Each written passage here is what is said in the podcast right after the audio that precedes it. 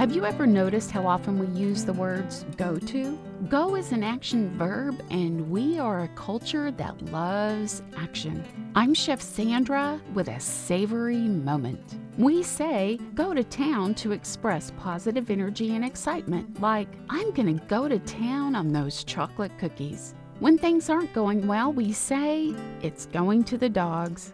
This expression originated to describe food that wasn't fit for human consumption. My mom used to say, going to pot, when invoking an image of a situation headed for ruin and destruction. No, this term did not originate with the hippie movement in the 60s. It was used centuries before and referred to food being chopped up and thrown into a pot for cooking.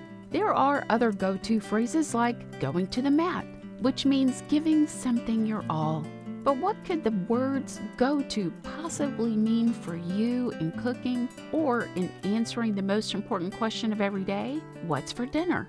It means always having on hand the ingredients for a go to meal. This is for those nights when you work late or have a chaotic afternoon shuffling between multiple kids' activities, or you really just don't want to think too much about dinner. Just know that you've got it covered. It's like always having your favorite song cued, ready to play when you need a smile in your heart. For me, my go to meal is chili mac. My mother made a version of this when I was growing up. I loved it then, love it today, and always will. It's simple, requires just a handful of ingredients, and comes together quickly. Hamburger, macaroni, canned stewed tomatoes, onion, chili powder, paprika, and some red chili pepper flakes for spice. It's not only my go to because it's a simple, taste bud tingling meal that I always have the ingredients for, it's a meal that evokes warm feelings and happy childhood memories, and memories of serving this as a mom to my now adult children. What's your go to? Maybe it's chili mac.